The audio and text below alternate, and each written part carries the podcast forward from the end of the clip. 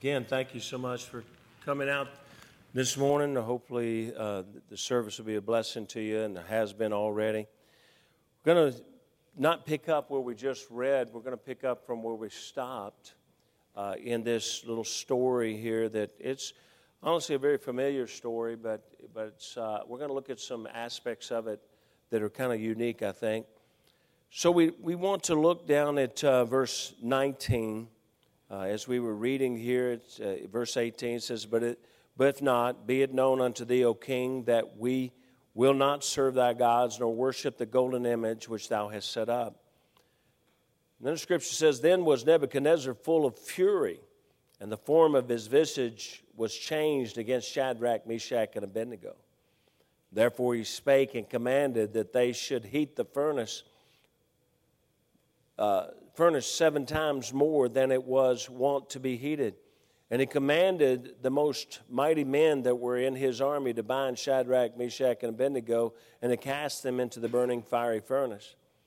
Then these men were bound in their coats, their hosen, and their hats, and their other garments, and were cast into the midst of the burning fiery furnace.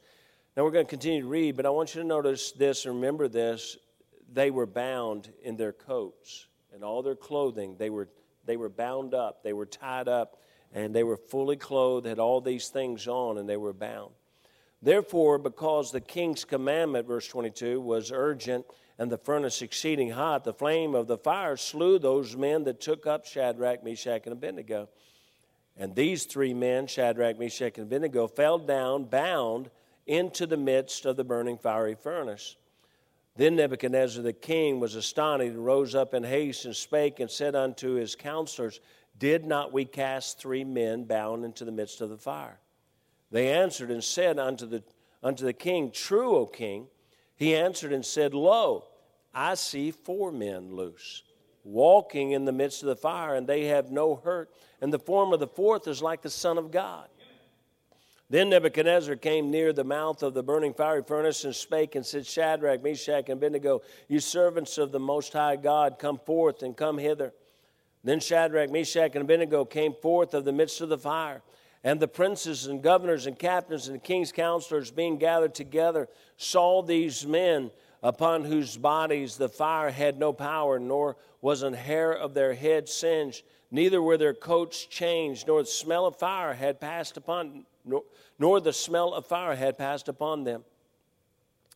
Then Nebuchadnezzar spake and said, Blessed be the God of Shadrach, Meshach, and Abednego, who has sent his angel and delivered his servants that trusted in him, and have changed the king's words and yielded their bodies that they might not serve nor worship any God except their own God. Now, it's so much in this, this passage of Scripture, but I'm going to have a word of prayer and then I'm just going to jump right into it uh, this morning uh, to make sure that we do everything in a timely fashion. Let's pray. Father, I pray, Holy Spirit of God, I need you. I need your presence. I ask, Lord, that please you fill me. Spirit of God, I yield myself to thee. And oh, God, I ask you, please, to go through this room and touch hearts and minds even now that you'd bring clarity to what I'm going to try to teach in, in my weakness and humanity. Father, our land needs you, but we as individuals, we need you today. We need to hear from heaven. So, Spirit of God, speak through me that, that your truth might be known. I yield myself to thee in Jesus' name. Amen. It's a very heavy thing, honestly, to stand and preach the Word of God. And that's why, as you've known me for these basically four months, some of you for a little bit longer than that, as I came as an interim before I became pastor, you know that, uh, that I don't like to preach any message without once again asking the Spirit of God to work because there's nothing a man can do but God can speak this morning. But this is a very well known story by even the most casual churchgoer. Most kids, they've ever been in church much at all, been in Sunday school a little bit at all, uh, they, know, they know the names of Shadrach, Meshach, and Abednego. It's a story told to children of the great power and protection of, of Almighty God in the most severe and dangerous situa- of situations. Trying to get them early in, in life to understand that God will take care of you, but, but you got to stand for Him. And of course, that's a great truth right now. And, and I, I want to challenge all of you no matter what uh, faces our nation faces, if we'll stand for God, He will stand with us. But as I was looking at this story, I looked at these names Shadrach, Meshach, and Abednego. And Abednego is actually the way it's, it's written. And, and uh, just, uh, but you look at these, these names, and the real names were Hananiah, Mishael, and Azariah. And what I did was I went and just again, just very quickly looked up the definitions of the names. Hananiah means God has favored. Now, this is going to be important, I think, later on, but God has favored. Mishael is who is what God is. I love that name. Who is what God is. Mishael is, is he's named to say, Look, I want you to be who God is. So I want you, Mishael, to be what God is. And then Azariah means Jehovah has helped. Jehovah has helped. These are young men that would live up to their names as they face captivity and persecution. The story is this Nebuchadnezzar has built an image, and that image is, is 90 feet high and 9 feet wide. Uh, now, when you first think of that image, now that's, that's one, you know, it, we believe it to be and, uh, a, a statue of Nebuchadnezzar himself. But if it's 90 feet high, 9 foot wide, that's one skinny dude, you know?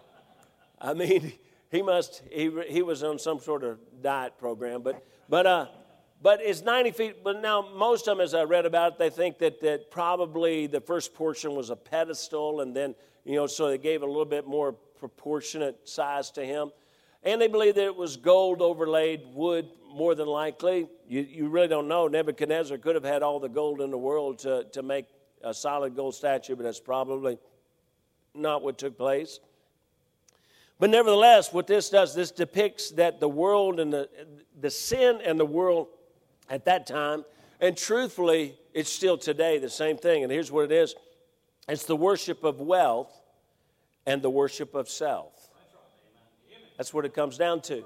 Nebuchadnezzar is worshiping, he, he's got an image of himself, and it's all gold. And it's just, it's nothing more than the worship of wealth and the worship of self. We see this today. I mean, if you've got money, then you can do most anything. And if you, you know, people of money, they can kind of, whether it's because they can hire greater lawyers or whatever, but they can kind of get away with anything. And I, and I hate to be that, you know, cynical, but the truth is, world hasn't changed. And therefore, mankind worships wealth and self. And so we're still at the same place today. The height of this thing, I believe, is, and this is all a little bit foundational, so bear with me for a minute. I might think of something humorous to wake you up in here in just a minute. But, uh, but the worship of wealth and gold and the worship of self and the statue, but then you have the height. The height being extreme reveals how extreme the worship of wealth and self really is. I mean, it is, it is amazing because truth, truthfully, that's, that's the way it is. The more you got, the more you, they worship themselves. And somehow they think, somehow I made all this happen and I am wonderful and I am great. And they set themselves up. That's, you know, used to when you when you had a president elected, they went to a convention and somebody came along and said, "You know what? All of us want you to be president." And he says, Whoa, whoa, time out now. I just come from the country. I don't need to do that. That's not me. But that's what they did. They all rallied around a guy and said, Man, whether you want to or not, we need you. We, no, they didn't say you. Uh, no. No, we need you. But now today, you know what it is? You got guys standing up everywhere going, You need me. Well, truthfully, that's almost an elimination of them right there because of the pride. The greatest truth of this passage is, of course, though, the, the, the faith and courage of Shadrach, Meshach, and Abednego. That's incredible faith and courage. I mean, it's one thing, any, right now, for us to all gather together and say we're going to stand for God. But boy, when, when they're just when they're heating the furnace and you still say I'm standing for God, that's that's a lot of faith. That's a lot of courage. Faith that said, I believe God, whether He delivers me or not. Courage that said, we will stand on that faith even when it sends us into apparent destruction. I prayed last night as I walked, and I said, Dear God, please help me to have the courage and the grace to stand when the time comes to truly stand. Shadrach, Meshach, and Abednego answered and said to the king, O Nebuchadnezzar, we are not careful to answer thee in this matter. If it be so, our God, whom we serve, is able to deliver us from the burning fiery furnace, and he will deliver us out of thine hand. You know, when I read that, I, I kind of think what they're really saying is either way, we're going to deliver it out of your hand. It says, you know, our, our God uh, is able. He said, Our God is able to deliver us. But then, he, then, then they say, And He will deliver us out of your hand. So they're saying, okay, if you throw us in there and we live, we're delivered out of your hand. If you throw us in there and we die, we're delivered out of your hand. And you know, that's kind of the way we got to face this thing. Lord, guess what, folks? Nobody's getting out of this thing alive. Okay? So it's just a matter of when. And I, I think, you know, going to heaven, being with God, we get delivered. The great courage allowed us all to see is uh, we as you had this great courage and they had this incredible courage now that allows us to see an incredible deliverance and it's only in the courage to stand for god that we see the deliverance of god now all this is both incredible and inspirational but now i want you to see what i believe is the subtle amazing truth in this. I want you to go to verse 25. Look back at verse 25. As soon as I start to read this, you'll think it's what we commonly preach the fourth man. There's even songs written about the fourth man in the fire. But I want you to look. It says, He answered and said, Lo, I see four men. But here's the key word I want you to look at loose. Do you remember? They were bound and thrown into fire. He said, I see four men loose walking in the midst of the fire, and they have no hurt, and the form of the fourth is like the Son of God. Now, in the fire, there was a fourth man. Amen? And thank you. In every fire we go into as a Christian, there's always a, the fourth man. He's always there. God's always present. We just got to recognize it. But Nebuchadnezzar uh, said he was like the Son of God. And, and I don't know what his appearance was, how it was different from the others. Uh, we don't really know, but there was such a difference that Nebuchadnezzar saw a great and obvious difference between the three and this one. Because he said, This one looks like the Son of God. When by faith we face the trials this world brings before us, it is so wonderful that we know that God is with us. When we face the trials, we can know that's when we truly know God's presence. Again, all this truth and illustration of God's protection and provision is wonderful, but there's still a subtle nugget hiding amongst the passage. Nebuchadnezzar said, Did not we throw three men in Lo, I see four men loose walking in the midst of the fire. Listen, their clothing had not burnt. The scripture teaches us that. So they nothing had burnt. They did not even have the smell of smoke on them. They were bound when they were thrown in the fire, but now they're loose and walking in the fire. Now, to me, this is an amazing truth. God did not just protect them from the fire. Listen to this. He set them free from their bondage while in the fire. A fourth man appeared in the fire, not only to spare them, but to loose them from the bondage. When we walk in the fire with God, we may be like these three, for they were, listen to this, this is incredible. they were content to stay in the fire. You know, most of us, we go through a trial and, and something really comes uh, uh, our way and a tragedy or something that's really oppressive that comes upon us. And all, we, you know, we, need, we, want, we want God to get us out. Get this off of me. Set me free. Here's what's so amazing about this story God came when the fire was so intense, though they were in the burning fire furnace God came, He loosed them and set them free. But watch this, they didn't even leave.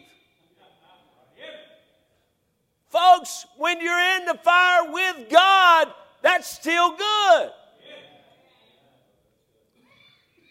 Hey, they walked what it's just amazing to me. The scripture says that they he saw four men. Wow, we got four men here. Okay, stand up, fellas. Four men, and one looked like the Son of God. right. Did you know the Son of God was bald headed? now, four men, and then when they got, these three got thrown in, I don't know if the fourth man untied them. I don't know how it happened. But bless God, now, watch this. The scripture says they're walking around in the fire. It says he just sees them walking around. You know what they're doing? They're walking around talking to Jesus. In the fire. Anybody catch? Where are they? They're in the fire. Now, wait a minute. If somebody untied me in the fire and I ain't burned up yet, I'm coming out of there. I'm just, I'm leaving right now. And they're walking around. This is so amazing, folks. Even in the trials of life, the fire, fiery trials, God can be so present that you're not even worried about getting out of it. Amen. You're not worried about escaping it. Why would they want to? Look who they're walking with. Why would they want to leave? Have you ever been, and I hate to even put it this way, I wish it happened to me more, but you ever been alone, praying, talking to God, and all of a sudden you suddenly feel His presence? where you just feel like, oh my goodness. And sometimes when I walk and pray and I'll be back, and I, I have to tell my wife, I just, I just feel like maybe I, I wasn't connecting with God. But there's sometimes when I've been out walking before to pray And I've been out a long time. I just don't want to come in. I keep looking for another corner to turn to keep going away. Because once you find Him, you don't want to leave. But I want you to see what, what it took for them to find Him. When they were bound, they were under the attack of Nebuchadnezzar, and he was telling them, This is what I'm going to do to you. And then he has the people take them and tie them up. Folks, that's most of us when we, most of the trials we're going through. And, and can I tell you, at that point, it doesn't, there's no fourth man there. They don't say they see Jesus.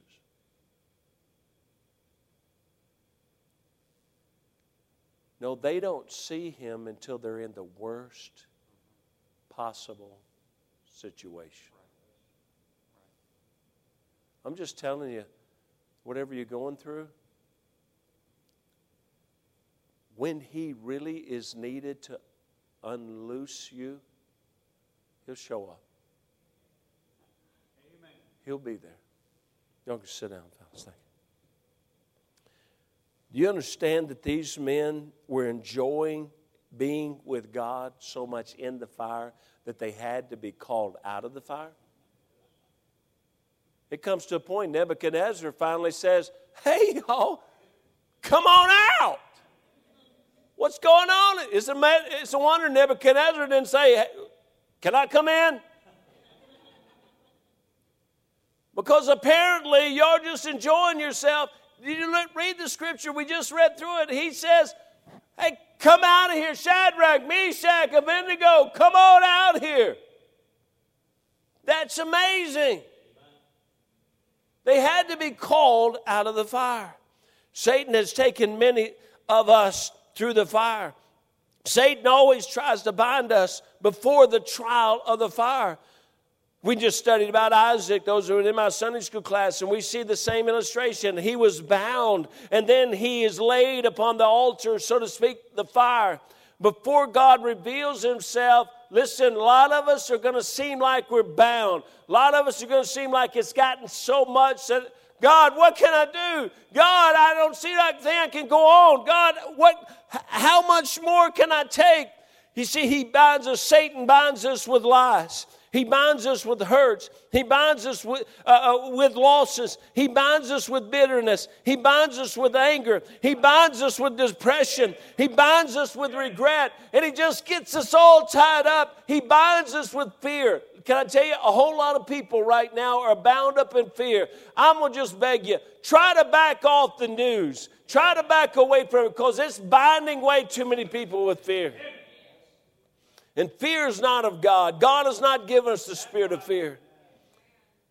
But when, we, when He's got us good, uh, tied up good and tight with all these things, with the fear and with the bitterness, with the depression, with the re- regret, with the hurt, when He does that, then He throws us in the fire, the fire of illness, the fire of overwhelming loss. He brings the fire of conflict. He brings the fire of attack. He brings the fire of cancer. He brings the fire uh, of heart disease. He brings the attack upon you. And all of us just, we, we, we're so bound and we haven't seen Jesus and we get so discouraged. But I'm telling you, if you're in the fire, Jesus will come. Please notice that they were bound entering into the fire, but it is the right faith, right attitude, right determination in the fire that brought them to being loose and set free. They are set free to walk and talk with the Lord in the midst of the fire. We only see victory, this here's our problem. We only see victory as victory when we escape the fire. But the victory came for them in the fire. How do we see victory in the fire? I'm going to give you just some simple points real quickly. Number one, have a walk with God before the, the attack. These young men were known as men of God before they entered in. Remember their names? You see, number two, and this is so very important, and you see this in this passage have friends that have a walk with God and will stand with you. Have friends that will stand beside you and encourage you. Think about this now. If we just take Mishael, I'm, I'm talking, take Hananiah. He says, Hananiah means God has favored, which truly, as a child of God, that applies to everybody in this room. If you're born again child of God, and the truth is, God wants everybody to be saved. He's not willing that any should perish. But God has favored you. Now, what does this, this person who God has favored, what does he need in the time of trial? What he needs is he needs a Mishael who is what God is. You know what he needs? You know what every one of us needs? And some of you right now, you're going through some fiery trials, you're going through some struggles. We've got some incredibly wonderful people, the Cummins and Hansons, both the both those couples are so sick and going through so much with cancers and diseases and sicknesses. They're going through so much. And can I tell you, going, going through a fiery trial, you know who, who they need right now? They need a Mishael one who is what God is. Somebody, they need somebody else that will stand beside them and say, You're not in this alone. We're with you. You notice that, that three of them went in there together? You say, well, what about Daniel when he went to lion's den? You know what? There are a few Daniels in this old world, but most of us need somebody to encourage us. Most of us need somebody just to say it's going to be okay. And most of us need somebody to say, you know what? I believe it's going to be okay so much, I'll go through it with you. I'm standing with you. And most of us need uh, uh, an Azariah. Jehovah has help. Most of us need somebody who God has helped, who knows how to get God to help. You know what? And it says a threefold cord is not easily broken. So, you know what we all need to do? We need to have at least one on each arm so we can all lock arms and hold each other up. We need a counselor, an encourager, a helper, a prayer partner, a friend who will stand beside you even, uh, uh, even through the, the, the, the most fiery trial. And number four, these who support you and whom you support need to be headed the same direction of faith that you're headed. You know, every one of these young men was willing, they all said together, God will deliver us. But if not, we're, we're still we're not going to serve those other gods. They're all going the same direction. We need to not be unequally yoked when we face this battle. And number five, have a have a faith that has feet. Amen. You need a friend that has faith that has feet. And that means you allow your faith to be tested. They were loose and walking together with the fourth man. I'm going to just give you an illustration, and we're about done. They're going to hopefully be done a few minutes early, but. And this will be a little bit tough for me, so bear with me, but. We've prayed so much for my children over in Africa, Mike and Brooke, and they I keep, I say we pray so much for them because I keep bringing them up because it seems like they've gone through one attack after another. It's just attack from without, attack from within, just, just attack after attack. A few weeks ago, my son in law was a little discouraged by the constant attacks. But most of all, he was discouraged because his words were, he said, I'm struggling to see God in it all. And you have to know Michael, he's a young man that walks with God. But he said, he called me and he said, Dad, I'm, I, am getting, I'm getting weary and I'm getting discouraged. He said, I'm, I'm struggling to see God. He called me for he calls me his counselor. My wife and I are their encouragers, but I'm also Michael's prayer partner. He believes that if we will join together in prayer, that God will do most anything. As I was talking to him, I told him about the fourth man in the fire. And here's what he asked me He said, Dad, do you think that they could see him in the fire? It says Nebuchadnezzar saw him. He said, But could they see him? And when he said that, I knew what he was saying. He was saying, I'm in the fire, but I, I'm not seeing him.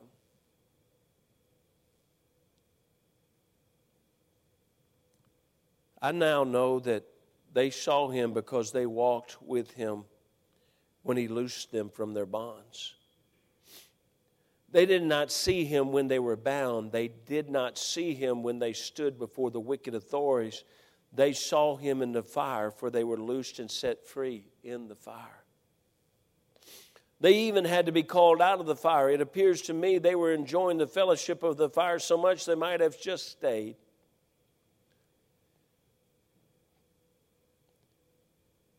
But recently, Mike went from the attacks to the fire.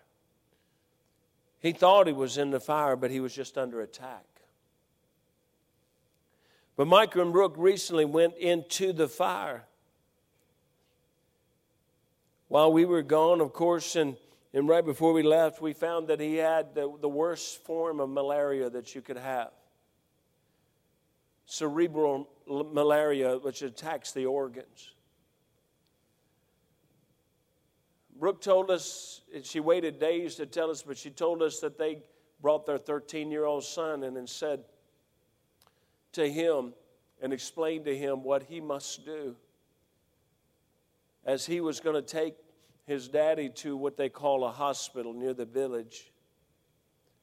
Brooke had to stay away, couldn't even go with him, had to stay with the young boys there at the home.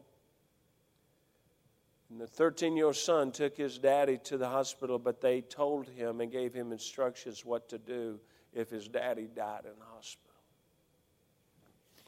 She sent us a picture of what came out of Michael. That I hate to say it, but the, but his kidneys were so bad it looked like oil.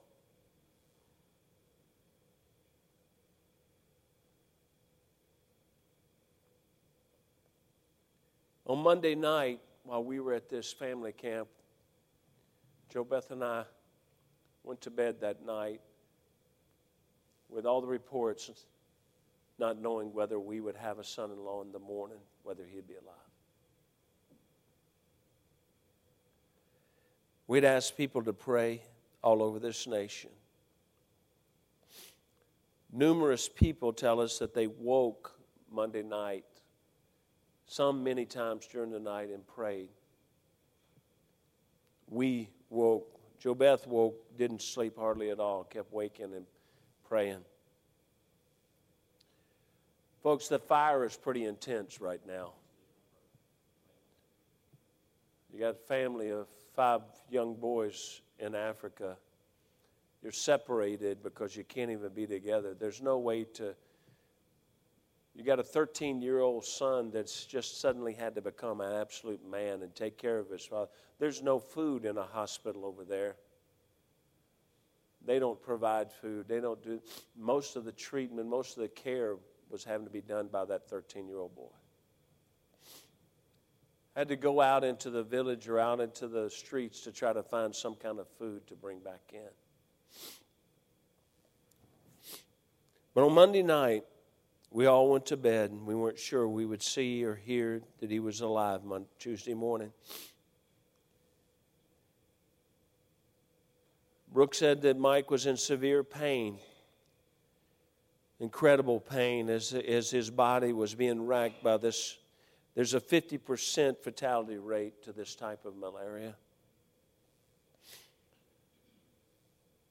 He was in such pain he couldn't rest. He couldn't open his eyes because the pain would intensify if he even opened his eyes. But for some reason, about 4 a.m., he fell asleep. And three hours later, which would have been uh, two, between 2 and 3 o'clock our time when Joe Beth woke up to pray, and many people across the country woke up to pray. I woke up about 3:30 to pray. Michael woke up and said when he woke up and opened his eyes, he knew immediately something was different. You see, he had a threefold cord praying for him. And while he slept those three hours, he was set loose and set free. You can believe it or not, but probably less than five hours later, he was at home. They wanted to keep him, and he said, I'll get better rest at home. Can I just go home? And they sent him home with some, some medicine and the last picture that we got him, they said he's still having some headaches and still having some things, but he just looked like himself again. He was set free. But he wasn't set free until the fire. He didn't, he'd been seeking to see God in the attacks and the battle and the hardship, but he didn't see God until he was in the fire.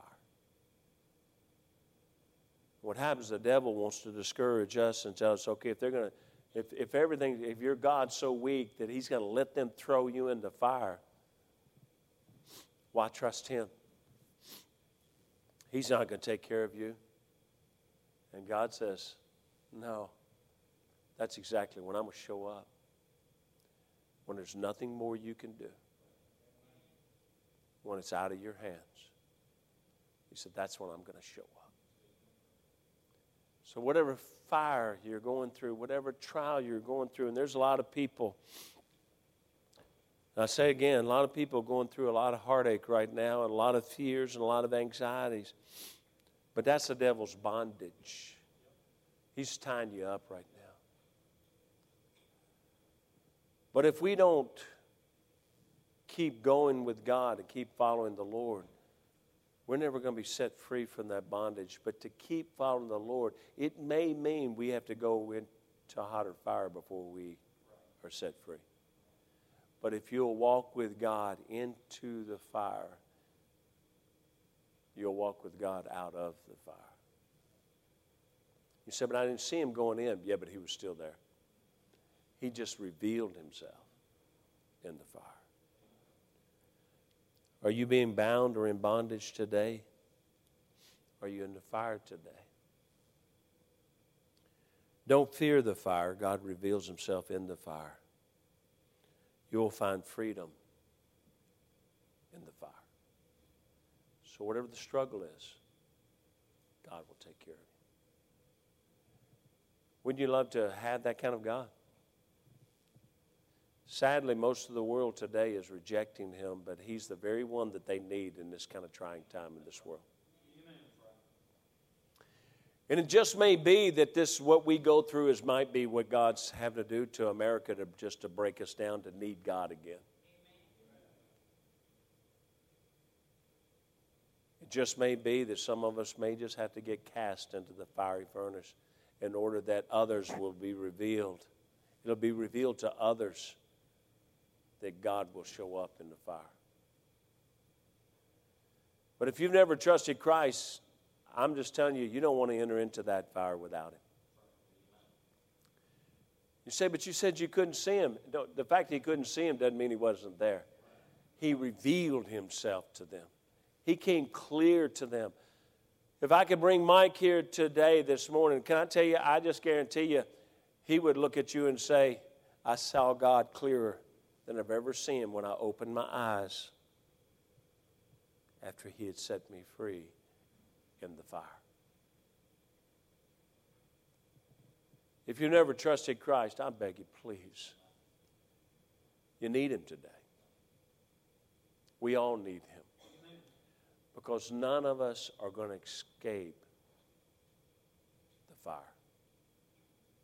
Being bound and thrown into the fire. It comes for everyone.